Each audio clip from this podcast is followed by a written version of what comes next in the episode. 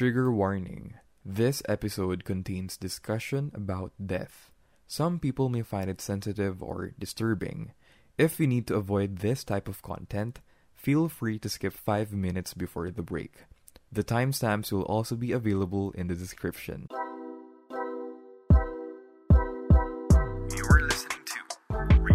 Hey, what is up, everyone? This is George, and welcome back to Reconnecting, the show where I attempt to reconnect with people in disconnected times. So for today, meron tayong special guest. Here is Pau Panginiban. Hi, Pau. Hi, George. How are you doing? Okay lang naman. Just podcasting here with you or something. it's been it's been too long, George. Honestly, Grabe. sobrang tagal na natin bago nag-usap. Ano. Parang nag-ML pa ata tayo nung nag-usap tayo. Oo. Even if nagparang, 'di ba, minsan nag reply ka sa IG story ko, tapos minsan ako din. Mm. Parang yun na lang yung mga small talks natin every now and then. Oo, ano. Pero aminin natin, kahit sabihin natin social media yan, di naman talaga siya ganun super social. Di mo naman talaga nakakausap ng masinsinan yung It's different, no? mo. Lalo na magkaklase tayo before, tapos naalala ko, kapag pumapasok ka, uy, batian tayo ng ganyan. Tapos minsan kapag vacant, uy, ML tayo. Tapos meron pa tayong group chat nun yung sa ML para lang kapag naglalaro. Shoutout kay Diba? Ada, Pati Adrian kay Bong Pineda. and Juan. o, di ba? May pagano'n tayo. May Dahil ML sa community. Oo nga naman. Yeah. Speaking of, yung sabi mo kanina, isa yun sa mga namimiss ko sa UST. Pero before that, explain ko muna ha, no? Hindi ko pala na-introduce ka na maayos. Pao nga pala, just like the past two guests that I had, used to be my classmate in UST.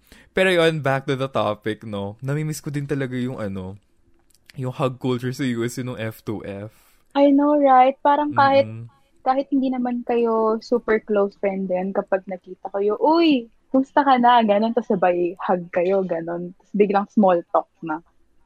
Oh my, oo, Diba? isa ka sa mga ganun. Oo, parang it's, it's always a small world kapag dating sa UST. Parang lahat friends mo agad ganon. Totoo, ano, nakamiss. Grabe kasi talaga ngayong online class, ano, like, malaki talaga yung disparity mo between people. Ikaw naman, Yeah. Pao, how are you these days ngayong pandemic? How are you dealing with it? Um, honestly, I've been going through a lot lately. Yeah, things have just been heavy for the past Mm. couple of weeks, but nothing that I couldn't handle for sure. Yeah, so I'm coping naman kahit papaano.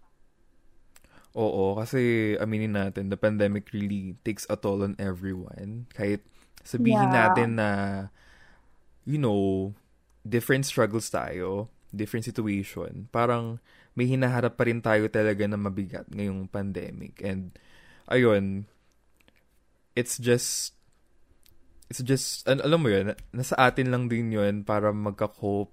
We still have to acknowledge our privilege pa rin dahil other people are like suffering like intensely pa rin these times. Pero, Yeah. alam mo, I oo. agree.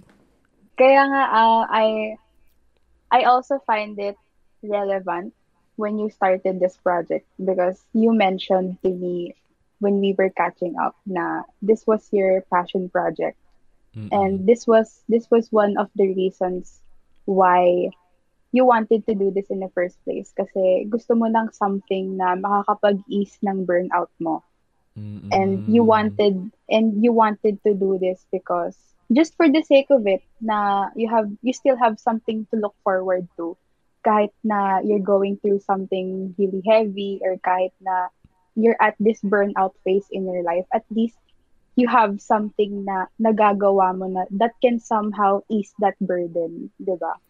Totoo pa. Grabe, thank you for for that. Ano, I'm really Yeah. happy na ano. Happy.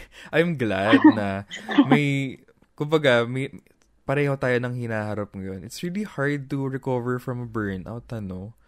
Grabe, grabe kasi talaga Very. parang wala kang energy talaga to do org works, ganyan. Ikaw ba, how are you handling it naman? Hmm, with burnout and everything else, Mm-mm. um, honestly, I've been really busy talaga these past couple of weeks. As in, very hectic talagang schedule ko. And a lot of my friends know this. Kasi usually, weekly kasi we always do Discord calls. So, Mm. we do weekly hangouts, ganyan, sa Discord, kwentuhan lang. Tapos, it's just been really heavy kasi, di ba, I've, you've known my org, di ba? Kasi naging org Oo. mates din tayo ng first year. That, so, it was very fun kasi it was a media production, di ba? I get to, Mm. I get to practice kung ano yung mga napag-aaralan ko sa com, ganyan. Tapos, it's also a really rewarding experience kasi not gonna lie naman, I've gained a lot of work experiences and opportunities because of that. But at the same time, it's very draining kasi you you have to you also have to set aside time for it. 'Di ba? It's it's not something na yung it's not something na parang kaya mo lang siyang kaya mo lang siyang i-set aside. Mm-mm. Talagang kailangan mo siyang paglaanan ng effort and ng time mo because it's it's like a job na kasi kasi you're also a student volunteer, ganyan, you're you're willing to put in the work para makapag-gain ka rin ng sarili mong skill sets. But at the same time, even if it's a lot of fun, uh, not gonna lie naman, it's so fun. Talagang happy naman ako when we get to finish that job. Pero at the same time, it's just tiring. Yeah. Sobrang tiring nga, no? Tsaka, oo, based on my experience din, even though no face-to-face pa yun. Actually, no face-to-face din, sobrang ano na rin naman talaga nun, ano, sobrang taxing sa time. You really have to Mm-mm. Uh, set aside at least three hours, no? Usually, ganun eh. Yeah, sa, sa prod, di ba? Mm-mm. Kailangan mo talagang mag-allot ng time for it. Like, kunwari, di ba tayo, nag, nagsama tayo sa isang show once and after class, dediretso tayo ng prod. We have to set up, Mm-mm. di ba? We have to be in that meeting. So, it's really a time-consuming parang task for me. But at the same time, it's not something that I regret because it's really, it's been really helpful for me and my work experiences right now. So, ayun.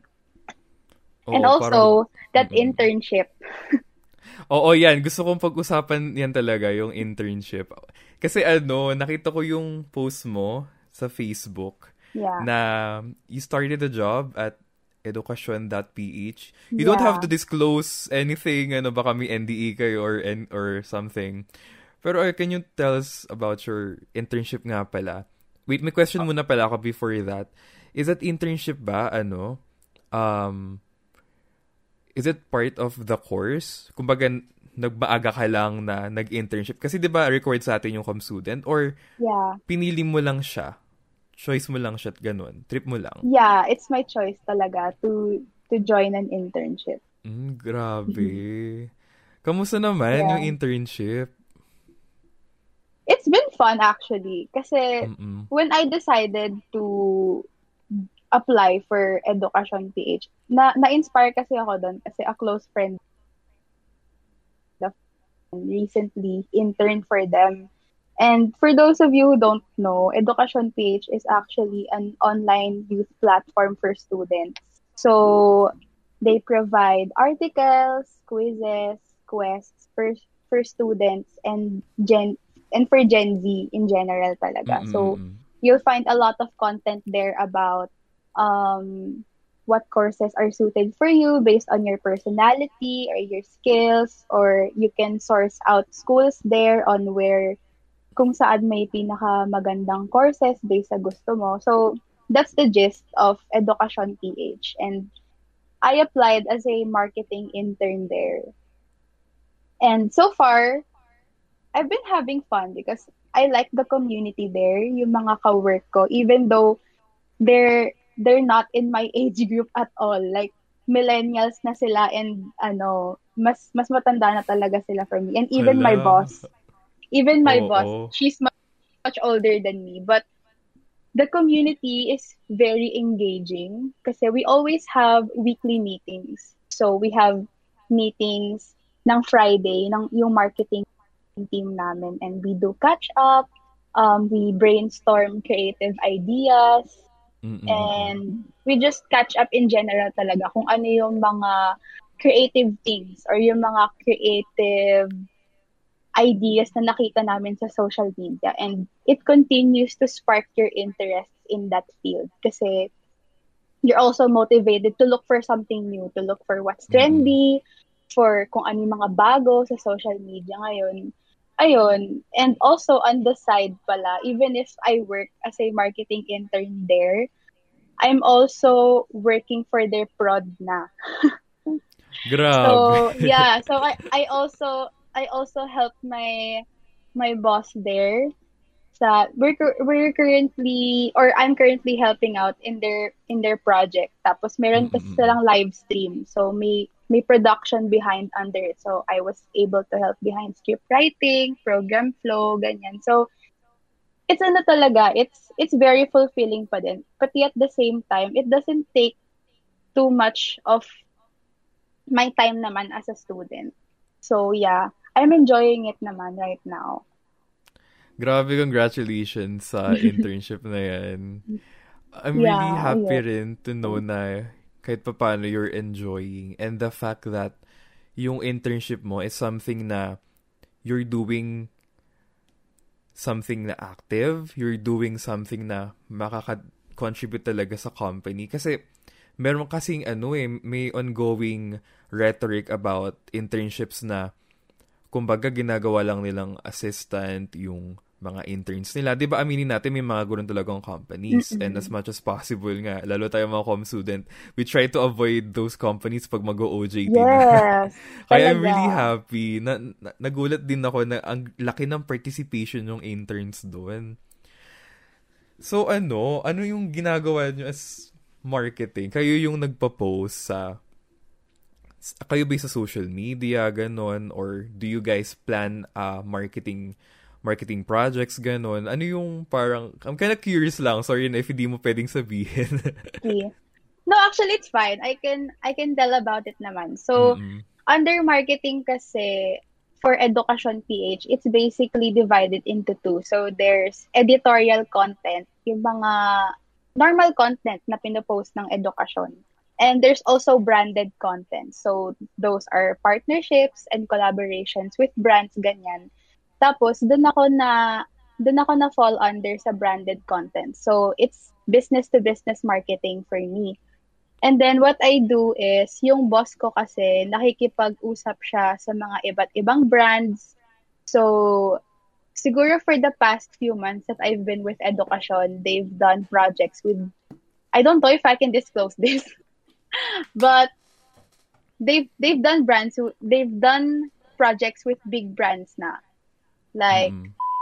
ganyan or and other and other big brands. So what they do is the brand co- contacts them to make content for them kasi 'di ba usually ang target is yung youth, yung Gen Z tayo. Mm-mm-mm. So that content has to be fun, engaging, yung magpipeak sa interest natin. So she asks help from me from time to time to research on the trends regarding uh regarding what relates to that brand. So ano yung mga trending ngayon sa social media, sino yung mga influencers na in ngayon na, na pwede na, Mm. namin gamitin for a talk. And then, I also help out with strategies on how to parang how to create better events for education. Ayun. Then on the side then that's that's basically what what I do for them. So I I help out in pitching content and I and ideas for that brand. That's on the side I also had experiences in parang SEO if if you know that. So it SEO is Kinda, basically oo. it's basically search engine optimization. So you're creating content for it to be Mm. discovered by search engines such as Google. So yun, you're, you're just Oo. you're just making it more visible for other people to see para mas maraming makapunta na visitor sa website mo. Oo. So yeah, that's that's what I do usually. But what I like about education then, it's you're not only limited to that type of task. So sometimes mm-hmm. I also help out with others with editorial content and yun din yung napapansin ko with other interns. So you can also help out in creatives if you want mm-hmm. or writing content. Ayun. Hala, that's a really good experience kasi kumbaga hindi sila super bureaucratic, no? Na dito ka lang talaga. Dito Mm-mm. lang pwede mong gawin. Grabe, They're really ano, exposing mm, you. Oo, especially sinabi mo rin kanina about ano, about uh, research, no? Yung pagre-research ng mga audiences ganun kasi parang these days talaga na sinasabi rin ng mga prof ko na hindi ng mga pero sinabi rin ng prof ko na ano na uh, data, data gathering is really important with the industry right now. Yeah. Broadcasting industry din, yung journalism din. Kasi ngayon, database tayo, kung social media. Pero grabe, Pao.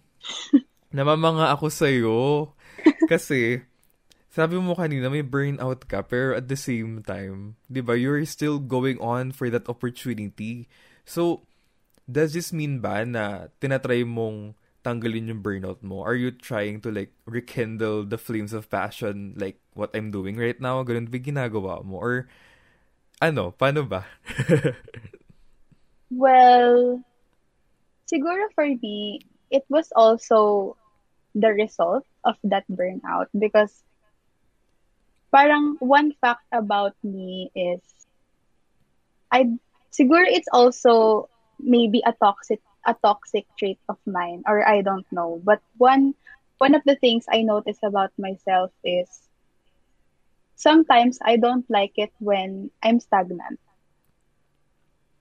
Parang it became True, my personality that 'di ba? Mm-hmm. It became my personality that I always want to seek for growth. I always want mm-hmm. to have another opportunity to become to better myself, to improve tama, myself. So, tama. 'di ba?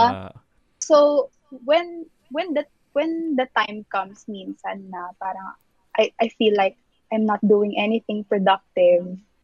Which by the mm. way, we'll talk about that later. 'Di ba? Pero minsan kapag you feel you're you're not doing something productive or you're not mm-hmm. doing something beneficial for yourself, parang you start thinking na parang is this is this okay? 'Di ba? Parang lalo na this pandemic parang we're being robbed of our life experiences oh, right now and the oh. opportunities that we can get, 'di ba? So parang I'm always thinking of ways na how will I get that back, 'di ba? How how am I able to to continue on improving myself even um, even if I'm just in this limit of pandemic. So yeah, that was that, that was initially that was initially my motivation for to keep doing the things that I want to do. So even if even if I'm thinking about na pandemic naman, it's okay for me to rest. It's okay for me to to just enjoy my time, to relax lang ganyan kasi okay lang naman na we're not doing something productive all the time. It also became a way for me to con- to seek growth pa rin, na parang to take to see this as an opportunity na even if we're in a lockdown, even if we're in a pandemic, parang it still won't hinder me to do what I want. So, ayun. Totoo. I have the same experience as you na ganun din ako.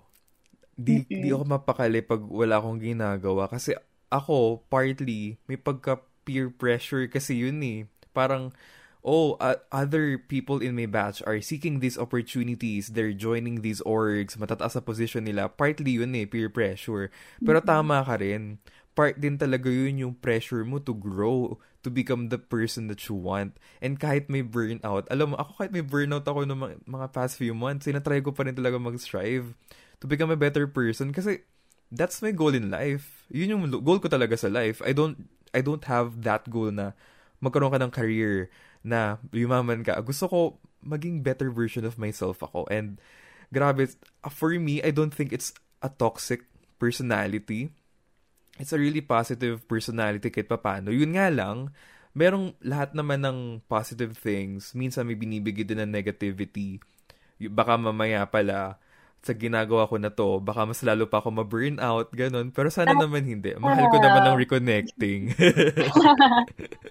yeah, that's that's actually true.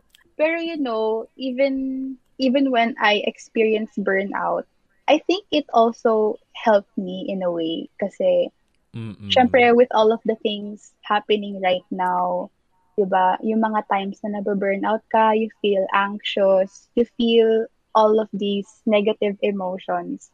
Oh, oh. That's what that's what also compelled me to grow better in my life and parang to seek to seek a better a better life for me. So that's why even if ang dami ko nang napagdaanan ng mga masasamang experiences this pandemic, I also realized a lot of lessons in my life, especially when it comes mm-hmm. to to my personal life and my relationships as well. And I guess siguro one of the very hardest things that I I learned this pandemic is time is a fickle thing, George, and life is just too short. 'Di ba? Oh, totoo 'yan. Kasi Oo. Yeah, kasi I recently lost a family member just a few days ago mm. lang. My, co- my condolences pa. Oh, I'm yeah. sorry for that. Oo. Yeah, as in, super biglaan lang. And she, she was a big part of our family talaga. And Mm-mm. that made me realize how easy it is for life to just slip away from your fingers. And you'll never really know when that time will come na mm. that that time, 'di ba? Or when the universe is gonna take something away from you.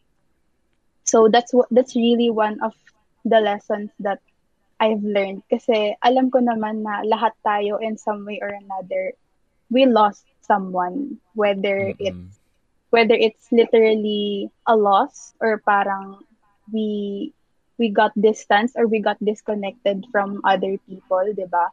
It really oh. makes you realize how how life is just short and how easy it is for it to end in such a way. So, That's really ayun. true, Pao. That's really true. That's why, ano eh, uh, ever since I lost my puppy, yung puppy ko kasi noon, mahal na mahal ko talaga. He was my best friend. Honestly, like, nung namatay siya, that's how I learned death. Doon doon ko na-learn yung cycle of life, you know, life and death. Doon ko rin na-learn yung, just like what you said, na life is really short and you really have to make the most out of it. Doon ko rin natutunan, you know, how to spend time with the people around you and how to make the most of it din. Kumbaga, mas minahal ko yung mga taong nakapaligid sa akin after that. I don't want to lose them then. Kumbaga, ay, pero ayun, condol may condolences pa ako for your loss. Sorry for your loss talaga. Ayun. Yeah. Mm-mm. And actually, I, I agree with what you said na parang it made me appreciate the people in my life more. And siguro that also that also inspired me na to keep my circle closer to myself. Oh, oh, na oh, oh. to keep those people very important to you and to always let them know that they're appreciated, that you love them, that you care for them and you're still looking out for them even if you're not talking every day. ba? So, parang it's really a moment for you in this time of pandemic to just reflect and ponder on the relationships you have with other people. Kaya, ayun, it's one of the hardest lessons talaga na, that I've learned. So, yeah, yun din yung isa sa, isa sa na-realize ko with that burnout that we experience mm-hmm. right now. Na, yun nga, life, life is too short. So when an opportunity presents itself to you and you see it as a way of improving yourself, don't ever mm. be afraid to take it. Because for me, it's much more painful to live with guilt over something that you oh, weren't oh. able to do. Totoo diba? That's, yan. that's one of the biggest regrets of most people. 'di ba? Yun yung usually na naririnig natin parang what are your regrets in life? Tapos sasabihin nila, I regret that I didn't do this one thing or I didn't do this. Mm-mm. 'Di ba? Before I died. And ayun, hold that thought muna pa kasi we will be right back after a short break.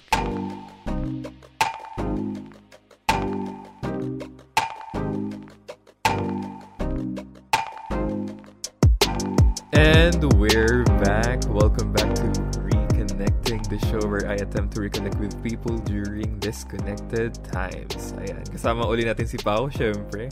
Alangan naman umali siya habang break, di ba? Pero ayun pa, we were talking about uh, burnout kanina, no? And, you know, the opportunities that you really have to grab, you know, before before anything happens to you, before you get old, before you die. Tama ka dun sa sinabi mo na, grabe, life is really short and the pandemic is making us realize that by wasting our time, di ba, in our houses. Totoo talaga yan. Ako rin talaga, sobrang nagkaroon na ako ng push nagkaroon ako ng energy na, okay, gusto kong sulitin yung time na to, mag-podcast tayo. O, di ba? Yeah. I agree. Kaya nga, parang even if it's it's so cliche to to hear na parang gawin mo kung ano yung mga bagay na gusto mong gawin. Even if it's so cliche, it's true. Kasi mm-hmm. you'll never you'll never really know na alam mo yun even if even if life won't take itself away from you, something else might happen. Like, you might lose someone or maybe bigla kang magkaroon ng sakit, di ba? Or mm-hmm. maybe something grand happens in your life that will affect you forever na hindi mo na magagawa yung mga things na pinaplano mo. So, even if it's just the small things na gusto mong gawin, you should never, you should never be held back from doing it. So, yeah, I guess um, knowing this, di ba, go text that person back, di ba? Learn to do that skill you've always been wanting to do. Call that friend you haven't spoken to in a while, di ba? Reconnect with the person that you miss yes the naman, most, di ba? on brand, Miss Pao. di ba?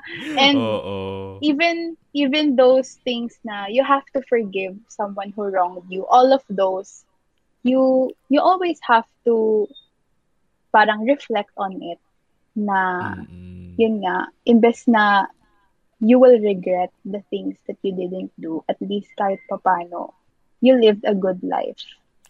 Oo naman, Ayun. syempre. We really have to grasp th- those opportunities. Pansin ko lang, ano, kasi, ask ko lang uli, you, you got the internship this year lang? 2020 2021 lang? Yeah, around July. July. Okay.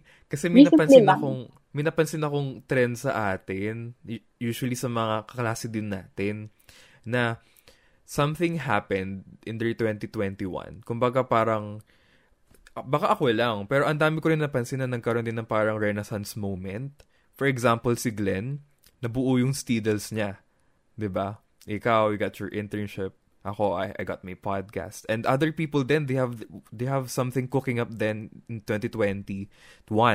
In 2021, I guess it really shows na there's this collective tiredness na nangyari noong 2020 and ayaw na nating mangyari uli yun. Gusto na nating bumangon uli. Ang hirap na kasing gapangin yung araw-araw. Babangon naman tayo this year. Babawi I naman agree. tayo, kumbaga. I agree so much with that. Alam mo, also one of the lessons that I've learned this year in a hard way is that um, the more time you spend planning on how you're gonna become that person you want to become, the more difficult it's gonna be for you to actually become that person. Diba? So, if you always spend your time saying na, gusto ko maging ganito, gusto ko gawin to, and you're just mm-hmm. solely planning it, diba? Parang, it will only hold you back. So, what are you gonna do with it, diba? So, Mm-mm. figure out who that person is and just be that person right now. Oo diba? naman. Oo, hindi lang naman just, yun. Just do it, mm-hmm. diba? Oo, just do it nga. Pero, syempre, hindi, di ba, sabi mo nga na, usually nagpaplano tayo to become this person. Lagi nating dapat aalalahanin na, you have to take baby steps pa rin, di ba? You have yeah. to go through the little things muna before becoming that big thing. Kumbaga, eh, kuwari sa podcast na to, may first episode is not that great compared sa mga top 100 podcast, di ba? Yung unang yeah. mong kanta, hindi naman yung pang Grammys kaagad. Kumbaga, not every first thing that you create as a content creator, as an artist, or whatever you may be, is not a masterpiece yet.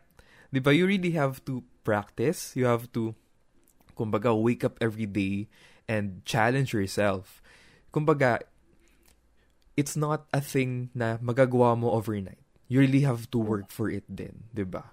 Yes. Oo. True. I guess the most important thing is you started it. You Oo, did it. totoo yan. Diba? Even if it's just baby Dapat nga steps. naman na mag, diba? ah, mag-start. And yeah, I I agree with I agree with what you said, no. Na even if it's just baby steps, 'di ba? It's much more important na you did it. Kasi I think yung isa sa mga pinakamahirap na gawin when you plan on doing something is basically starting it. Like for example, gusto mong mag-start mag-workout, gusto mong mag-start have mag-start na magkaroon ng healthy lifestyle, 'di ba? you always have that thought in mind, but the hardest part is actually doing it. So parang sinasabi nila, eto, ito rin yung isa sa mga na-learn ko ng mga lessons na sa una lang siya mahirap. Kasi ang iniisip mo, ang, ang iniisip mo bago mo subukan ang isang bagay, mahirap siya, baka di ko siya kaya. Pero once na you started doing it, it will be a lot easier in the long run. Totoo. Ayun. Ano kailangan, kumbaga, along the way naman eh, ma figure out mo rin naman yan. Siyempre, you have to take precautions pa rin. Pero, Yes. along the way, kumbaga, madidig mo yan eh. Madidig mo man kung anong gusto mong hukayin, kung ano man yung gusto mong lakarin. Makikita mo rin yung way out mo, kumbaga. It's, it's going to be there. You're going to, you're going to figure it out. Just, kumbaga, just stay strong as much as possible lang talaga. No? Don't be afraid of your vulnerabilities then. Acknowledge din yun. Even though, sabi ko, stay strong. Pero, syempre, kailangan din natin acknowledge na meron din tayong weaknesses. Meron din tayong mga downfalls na hindi natin inaasahan. Gaya nga nung nangyari sa last episode ko na hindi naging maayos yung recording. That made me push pa to bring out no content na mas may quality pa kumbaga and not be stupid next time 'di ba you kumbaga those Yeah. mistakes it will become your teacher sabi nga nila it will teach you to become a better person then 'di ba Yeah, and alam mo, speaking of vulnerability, kasi with what you said, I also learned a hard pill to swallow this year and about vulnerability and it's you have to learn to let vulnerability inspire you and not frighten you. Kasi alam mo George, I'll let you in on a secret of mine. Wow ano No. yan Oo. And that secret is I hate being vulnerable and Mm-mm. it's my it's my greatest weakness. Like siguro I can count on my on my fingers, family included, how many people in my life really know me in a deep intimate level. Mm-mm. And alam mo yon, that's I guess that's also the cause of my burnout kasi I've been too hyper independent on myself na lagi kong sinasabi na kaya mo to pao. Parang kaya mo to on your own. You don't need Mm-mm. the help of anyone else kasi you've been through so much on your own. Parang ano pa to 'di ba? Mm-mm. So, yun, that's that's one of my biggest weaknesses that I'm trying to combat. Kasi lagi kong lagi ko na lang siya iniisip na baka I'm going to bother other people when I try to open up about the vulnerable parts of my life or Oo, oo, when I open up about some issues. And that's what actually feeding that burnout. Kasi la, kinikimkim ko lang siya to myself 'di ba? And that also relates to our conversation a while ago na one way of appreciating the people in your life is to allow them to help you Oo, oo. 'di ba parang it's okay for you to reach out first to them na parang sabihin mo lang sa friend mo na hindi ko na kaya pagod na pagod na ako Totoo yan. Diba? We all have to do that din. Sorry. Ayun. Ano, ano, grabe I didn't know that we have so much in common. Kasi ako rin, I've been hyper-independent since matagal na. Ano, siguro kwento ko lang a bit, no? Ako kasi, I grew up as an only child and palipat-lipat din kami ng bahay. Palipat-lipat din. Kumbaga, ayun, nag-move kami ng Dubai, balik kami Philippines. Kumbaga, ang dami nangyari. Nawawalan na ako talaga ng totoong kaibigan, no? Wala akong stable connections with someone. Ang hirap niya kasi natuto kong ikikimkimin, sabi mo nga, di ba? Natuto kong kimkimin lahat. Natuto kong, alam mo yun, maging mag-isa. That might be a bit Oh positive God. in a later note. Kasi Mhm. ngayong college na tayo, we, yung iba, they're training to be independent. Ako, I'm happy na I got this independence eh. Nung time na nag-senior high ako, na nag-college ako. Kasi doon ko na fully grasp independence. Even though, sanay na ako. Si, naging problem ko rin yun, Pao, na grabe, nahirapan din akong mag-open up sa mga kaibigan ko. Yeah. Lately lang din ako nag parang lately ko lang din natututunan on how to really socialize with people. Inaamin ko yan kasi dati I was really an introvert. May speech disorders ako. Ngayon, ngayon ako talaga these days, these years talaga ako, kumbaga, binibuild up ko pa yung sarili ko. Sabi mo nga, di ba, gr- like, uh, becoming the better version of herself, di ba? Yeah, 'di ba? It's it's actually one of the hardest things to improve on when sobrang nasanay ka na na maging independent na lang on your own kasi it also reflects on the other aspects on your life kasi yeah as as like you said being independent can also have its positive attributes 'di ba Mm-mm.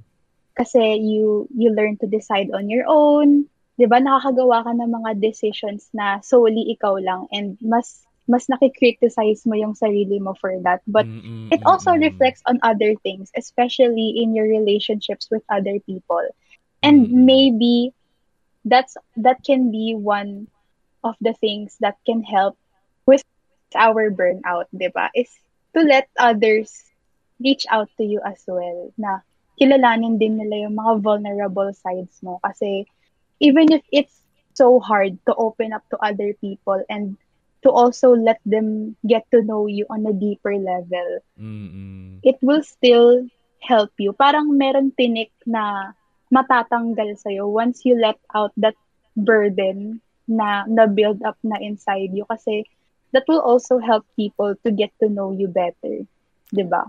Tama, tama behavior. Kasi sobrang, ano, sobrang on-brand din niya ng podcast na to. Kasi yun naman din talaga yung goal ko. This, di ba, yun nga, sabi ko nga, this is a parang post-burnout workout, ganyan. Totoo yan. I want to be vulnerable with people. Gusto ko pang kilalanin yung mga tao na na hindi ko na nakakausap ngayon dahil sa pandemya. Sobrang sobrang connected din nito sa ano eh, no? Sa napag-usapan natin kanina na kumbaga, you have these people in your life, hold them tighter, 'di ba? Bring them closer to you. So, grabe thank you, Pao, dahil ano eh, you made me love this project more. That's that that's really one of the ano, the most important lessons na learn ko today. Even though we're still not ending pa naman. we're kind of there. Pero Yeah. grabe thank you, Pao, for that. Totoo, totoo. Parang you never really know how that how that relationship kahit anong type of relationship may it be a romantic one or or uh or a, a platonic one you'll never really know how it will benefit you if you won't if you won't allow them to get to know you as well parang Mm-mm. it's a relationship should always be a two-way street, 'di ba?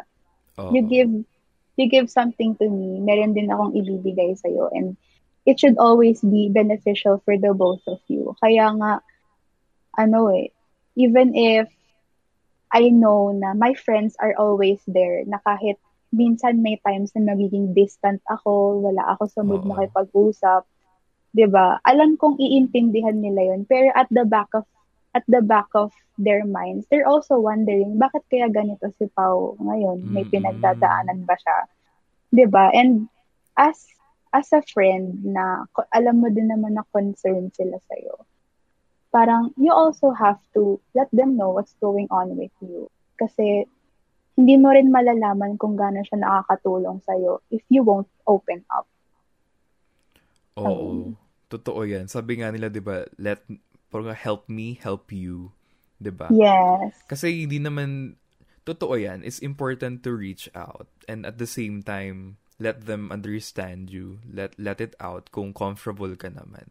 Kasi, tayo bilang tao, we could go as far as like uncovering the emotions through nonverbal response. Nakita mo na malungkot siya. Pero, minsan kasi, some, di ba, sabi nga nila, sometimes the happiest people, the loudest laughs, have also the loudest cries. Di ba? minsan may suffering na pala tao, may uh, may trouble siyang hinaharap ngayon na hindi natin alam. And that's really important. Especially these days, no, ngayong pandemic. We could only see a person through a chat bubble sometimes, eh, no? Hindi lang sometimes, most of the time. Hindi naman natin nakakakul lagi yung mga tao. And it's important to check up on your on your friends, on your family members, whoever they might be. Sobrang importante yeah. talaga. Oo. Mm, everyone needs a little love nowadays, 'di ba? No matter no matter what kind of love na magcha-chat ka lang, magcha-check up ka lang sa kanya, 'di ba? Kasi even if it's just the small things, hindi mo talaga alam kung gaano siya, kung gaano kalaki yung impact niya sa day Totoo, ng isang that's tao. that's a big thing. Oo. Like, kayo nga lang na mag-replay sa story ko, sa dump ko. Like, diba? that's a big thing na. Like, hala, may socialization tayo. Even if diba? it's just even if it's just ano kapag may kapag may nag nagno-notice lang na replied to your story. Kahit na super mm. super small talk lang siya parang uy this person remembered me or this person actually pays attention to my IG stories. 'di ba? So 'di ba those, those small things that that can really make your day. Kasi talagang alam mo na alam mo na nag-set din sila ng attention nila on you or nag-put in sila ng effort na i-check up ka. And ako kasi, siguro one thing about me din na I'm my love language really is quality time and acts of service. Wow. So, yeah, mm-hmm. yun yung yun talaga yung ano ko. And siguro when when people ask me what my purpose in life is, ang tagal ko siyang hindi na-realize. And mm-hmm. siguro lately ko na lang siya naiisip na I want my purpose in life to be of service to the to the people I love. Wow. Parang even oh. even in this even in the smallest ways na to just check up on them mm-hmm. ganyan. Kaya nga yung pagiging vulnerable ko even if it's so so hard to to combat it I always think to myself, diba, these are very trying times, George. These are hard times. And you have to you have to really keep those people important in your life. And kailangan mong ipaalala sa kanila in any way you can that you still appreciate them and you still want to you still check up on them. Lagi mo pa rin silang sinusuportahan no? And alam mo yon even if it's not physical quality time na magkasama oh. kayo together mm. or nag-SM kayo, kumakain kayo ng ano 'di ba na magkasama kayo kahit yung ganito, yung simpleng Discord lang, reconnecting, catching up, 'di ba? It's oh. one of the purest forms of quality time you could ever give to someone. Oo, oh, diba? totoo 'yan. Nothing can ever beat quality time. Totoo 'yan. Kahit ano, kahit call lang talaga. It's quality time pa rin eh. You're spending that time with people pa rin. Kumbaga, you're catching up, you're chatting about kahit small things lang. That's really a big thing na kasi sobrang nalilesen nga naman ng interaction natin ngayong uh, ngayong pandemic. Sobrang, siguro sobrang fortunate na lang nung iba na kapitbahay niya lang yung kaibigan niya. gano'n. Nakadadalan-dala niya lang ng ulam. Gano'n. yung mga gano'n, mga swerte kayo naman. Pero, katulad ko, yung friend ko, taga Pangasinan, taga, taga Batangas. Ako taga Nueva Ecija, taga, doon ako sa gitna. Ang layo talaga. Ang layo. There's just no way sometimes. Oo, kumbaga dati, kung dati yung uso lang LDR. Ngayon LDF na rin, pati friendships din. Long distance na rin. Ang hirap. Ang hirap. Sana talaga mag, ano na, mag face to face na. Kaya nga naman lagi kong, lagi kong advocacy din yan nowadays yung digta sa balik eskwela. Pero, yeah.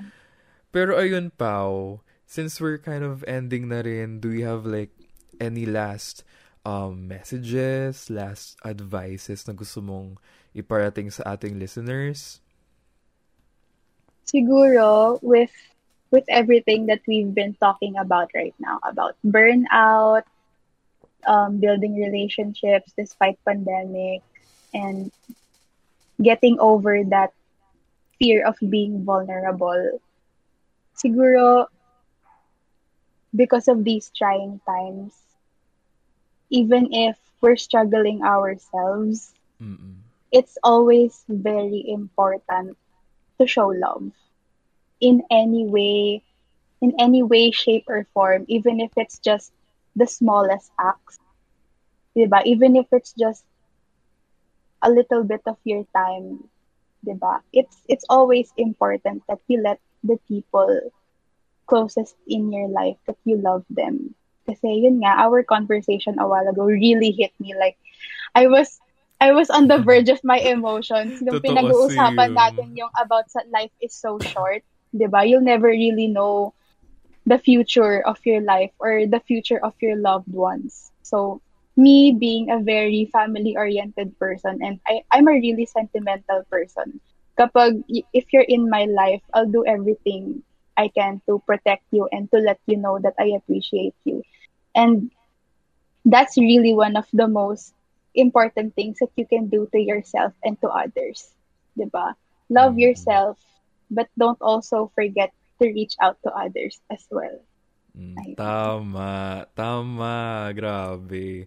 Grabe, Pao, thank you for such a very wholesome episode. Kahit ako, di ko na-expect na magiging ganito tayo ka-vulnerable. And I really, I really appreciate that kasi it really shows, you know, our urge to, kumbaga to reconnect, hindi lang sa ibang tao eh, hindi lang sa'yo. Kumbaga sa atin din. We also have to reconnect with ourselves. So, ang dami ko natutunan sa'yo, Pao, today. Grabe. That was a lot to unpack. Thank you, Pao. Thank you for guesting today's episode. Yeah, I really enjoyed our talk, George. Talaga, parang Mm. it's all it's so refreshing to have this type of conversation. Na you're just being raw. Diba? Mm. You're just saying all the things na you've realized these past couple of months. Mm-mm. So yeah, it's really helpful talaga. Grabe. Ayun. So, we're near the end of the podcast and pakilala ko lang uli ang aking guest for tonight. We have Pau Panginiban. Hi, Pau. We're going to Hi. end na soon. Bye-bye ka, hindi hi. Ay, sorry. Kasi su- super, super na ano talaga ako sa conversation natin. Parang ayoko siya matapos. o ako nga, Kaya hindi, nag-hi parang gusto ko ulit mag-hi ako. uli. Gusto ko mag-retake na lang. Pero ayun. ayun, Bye, everyone. goodbye. Bye, everyone. Again, Thank you so much. This was Reconnecting. Goodbye.